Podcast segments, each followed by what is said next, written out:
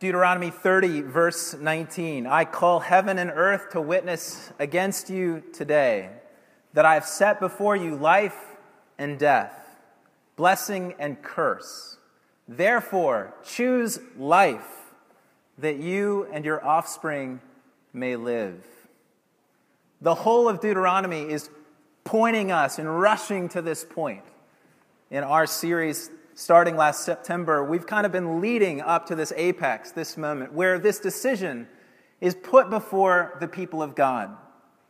And the choice that confronts the generation to whom Moses is speaking on the edge of the promised land is a choice that confronts every subsequent generation of God's people up to the present day. Notice for a moment that the people to whom Moses is speaking are the saved by grace people of God. They've been redeemed and rescued out of slavery in Egypt and brought to this new point in their lives with a beautiful future laid out before them in the promised land. And Moses says, in light of that grace, choose life. Choose to go this way. It's impossible to read the final words of Moses' appeal in this third, third and final speech and not to be affected and stirred and moved to consider our own lives and what direction we're moving and walking in today. And the effect of that present day consideration of this choice is heightened in the text itself by blanking on Israel's response. There is no record in Deuteronomy of Israel's response to this great choice that has been set before them, which leaves this question open ended for all subsequent generations who come across these words in Deuteronomy. Which way will we choose? It's a choice between life and death. Moses lays that out clearly in verse 15 that that's what he's setting out before them life and good on the one hand, death and evil on the other. In verse 19, it's life and death on the one hand, or life and blessing on the one hand, death and curse on the other. This isn't a paper or plastic kind of decision. It's not even a to marry or not to marry kind of decision. It's the most critical and the most significant and determinative choice of our lives. Literally, life or death hang in the balance.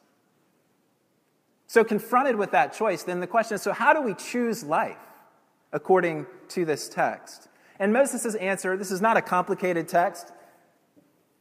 Given our time up in, Deuter- in Deuteronomy up to this point, it should be quite expected. His answer, verse 16, is straightforward obeying the commandments of the Lord by loving the Lord, walking in his ways, and keeping his commandments, statutes, and rules.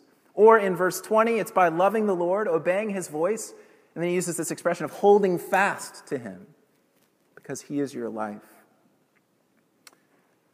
This choice that we are confronted with by the book of Deuteronomy permeates and is worked out in every level of our life, of our being. It flows out from the heart, thus the language of loving and of holding fast, but it also is expressed at the level of our hands and our feet and our words and our actions, daily choices. It's comprehensive from the inside all the way out. The picture that Moses gives here is of complete and wholehearted obedience to the Lord that has rescued them. It's this, Moses says, this is what brings life. This is what it means to choose life. The greater Moses actually, no surprise, agrees. Jesus. As we saw in our reading from Mark's gospel this morning, he says that to have life requires losing our lives, giving them up completely to him, taking up our cross, denying ourselves, and following him as Lord. Jesus is incredibly explicit. He says we cannot have life by saving our lives, holding them back from his rule and lordship. It's in losing our lives for his sake and for the sake of the gospel, which is turning them over completely and comprehensively to him, that we find life, paradoxically, that we live. To make the opposite choice, Jesus says, is to resist his call and his claim upon our lives as our rightful Lord, and then to cling to life on our world's terms. To have another Lord, be that the Lord of ourself or one of the many idols of our age.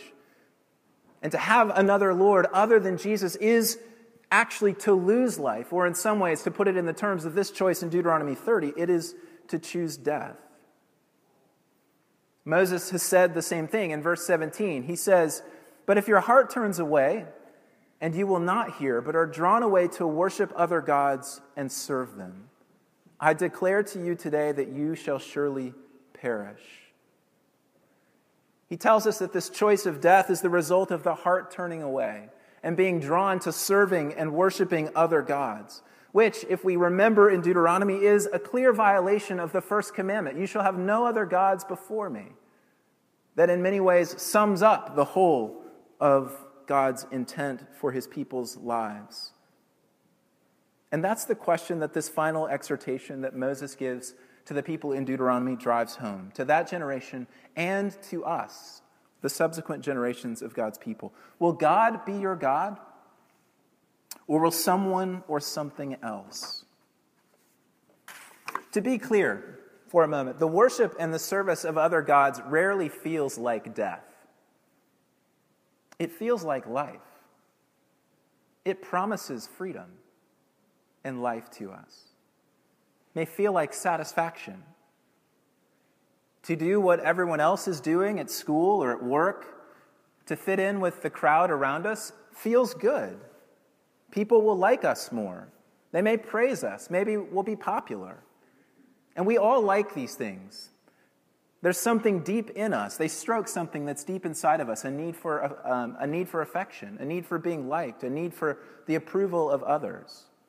It's no wonder that in Jesus' version of this choice that confronts the people of God in Mark 8, that he ends with words about not being ashamed of him.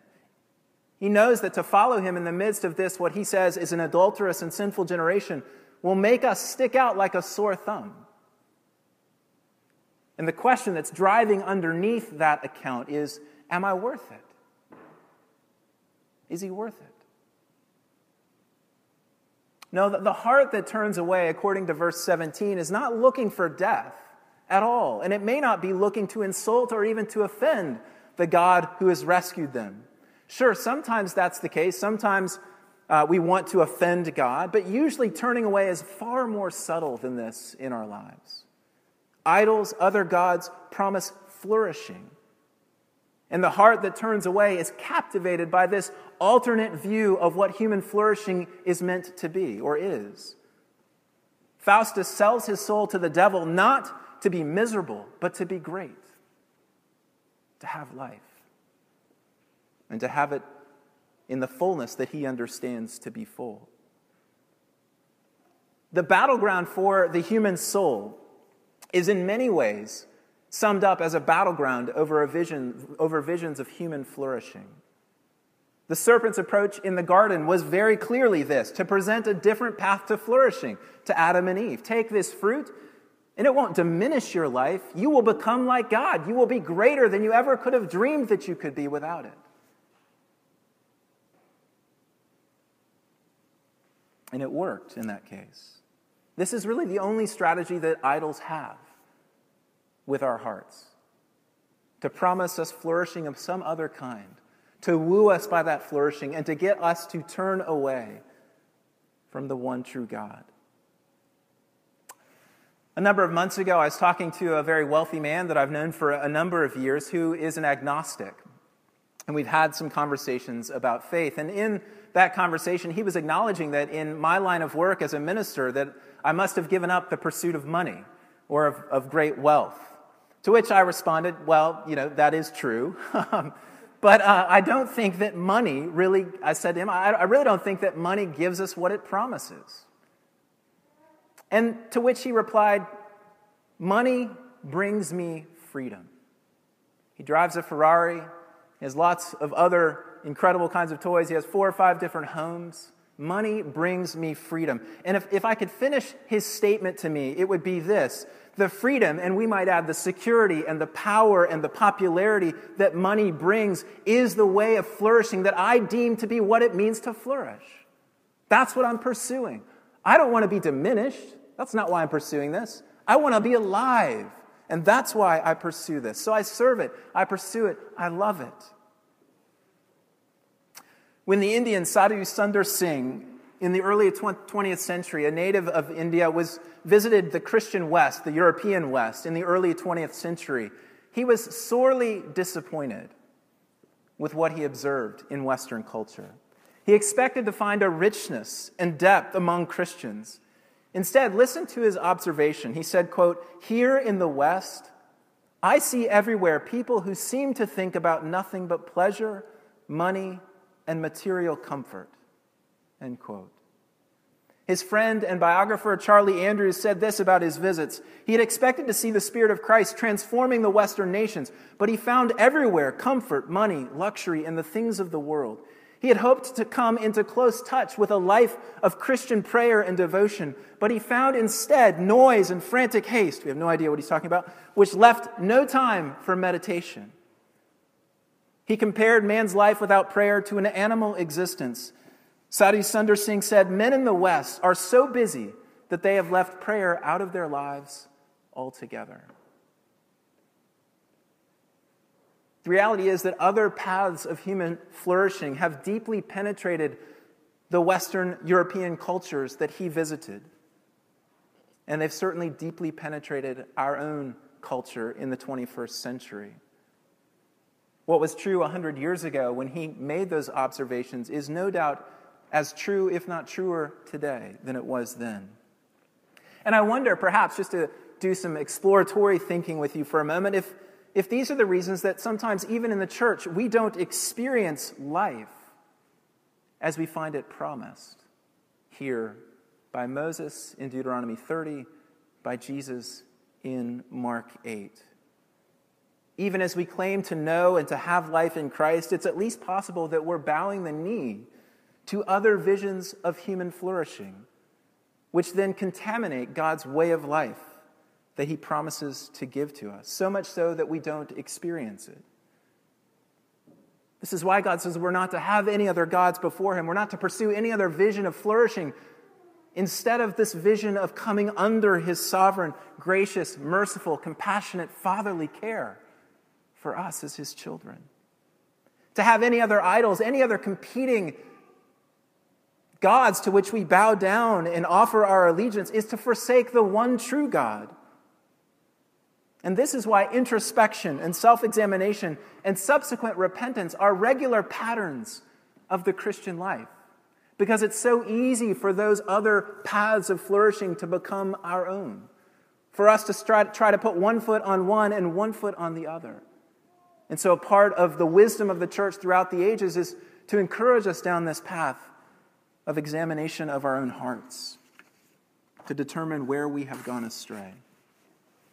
Pascal, the 16th, uh, 17th century mathematician and all around genius, French genius, made the keen observation that everything human beings do, they do to be happy. He says they, they do nothing other than what they think will achieve that end. We want to flourish. We serve what we think will lead to flourishing. But the flourishing offered by idols from the biblical perspective, whether from Moses or Jesus or David or Paul, it just never arrives. It never comes.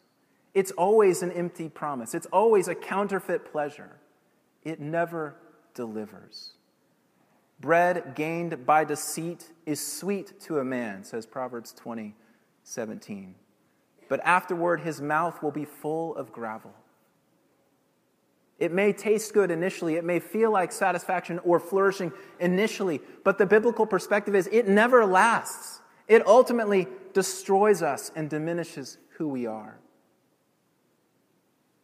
Moses urges God's people, and he urges us then, uh, he urges us to choose life. Reject the lies of idolatry. Give exclusive allegiance to the God of Israel. Don't let your heart turn away and give your life to Him. That's the same thing that Jesus calls us to. And that and that alone, from the perspective of the biblical witness and Deuteronomy, is the path to true blessing and true life. So, how can we choose it? As we think about this choice that we face? How, how can we make this choice in our daily lives as the saved by grace, redeemed people of God?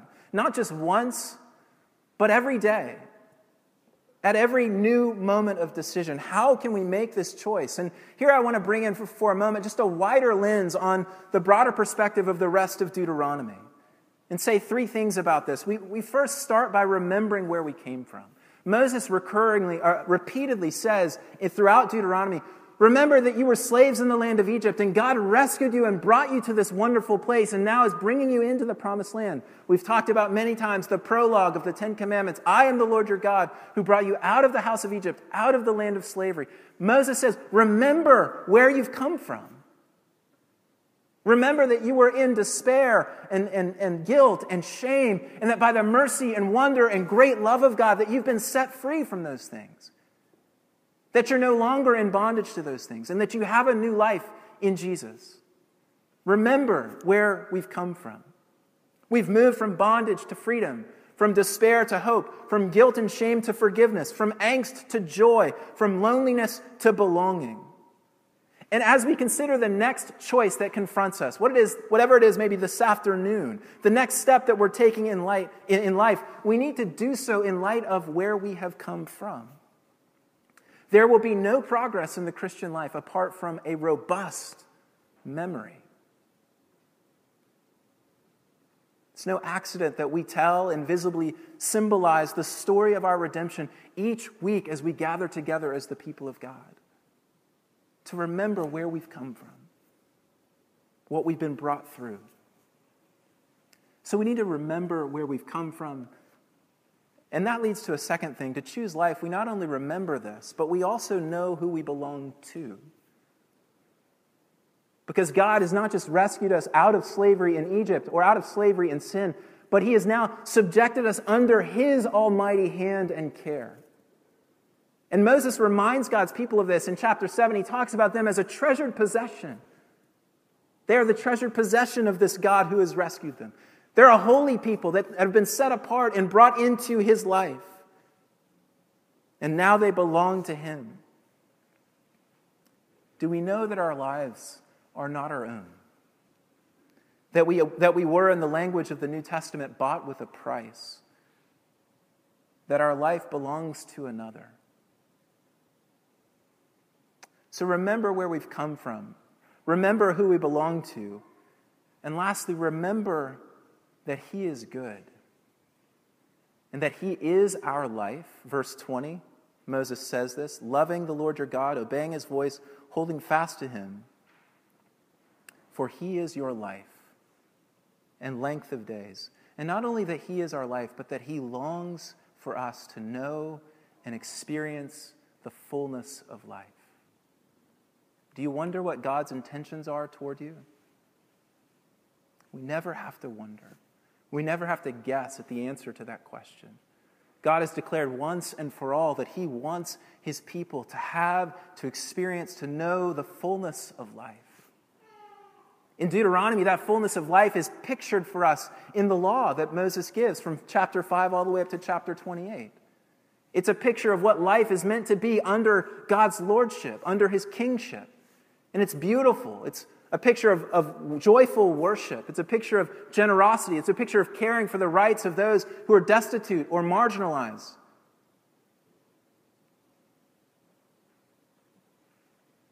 It's a picture of a beautiful society where every human being's right to life and to the fruitfulness of the land is protected and preserved.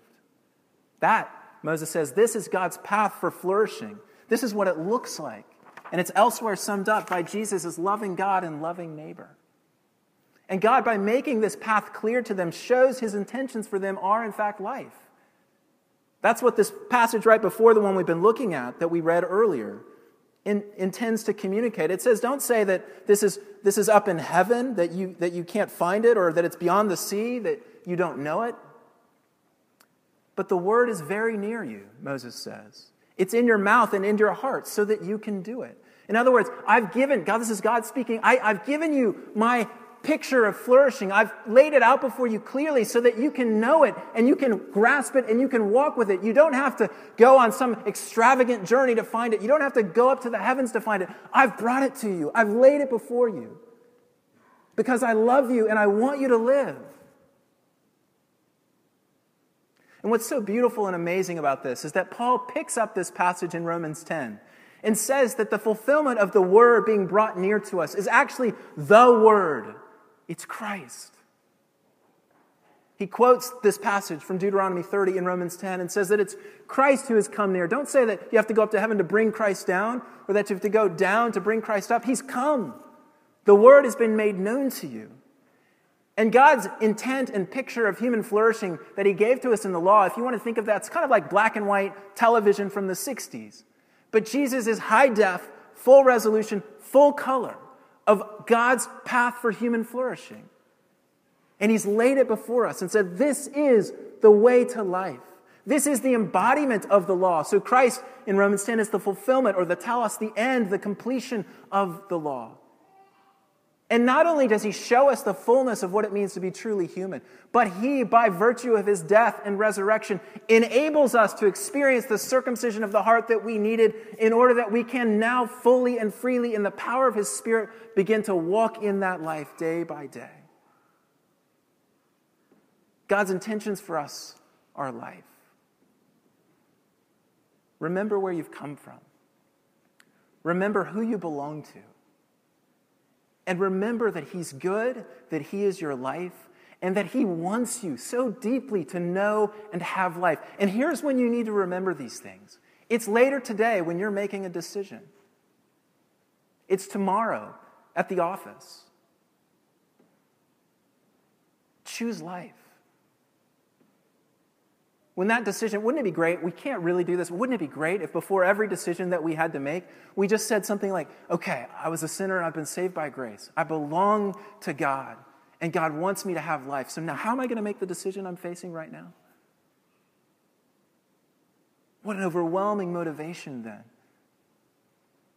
to forsake those other paths of flourishing, to forsake those other idols, and to choose life when you have an opportunity in your company to take a little bit of money out of the company that nobody else will notice, nobody's going to find out. Choose life.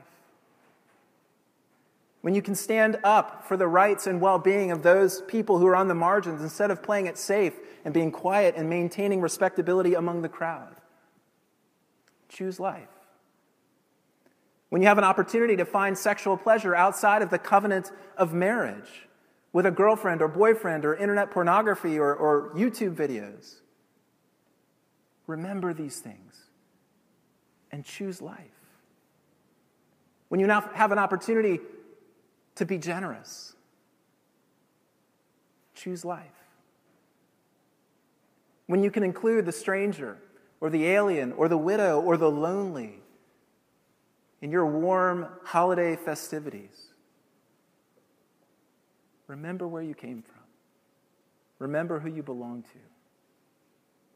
Remember his intentions to you for good, expressed in Christ, and choose life. When you're faced with a relational difficulty and you have the possibility of descending into anger and bitterness and unforgiveness and revenge, or to take the pain of that relationship upon yourself and offer the freedom of forgiveness. Choose life.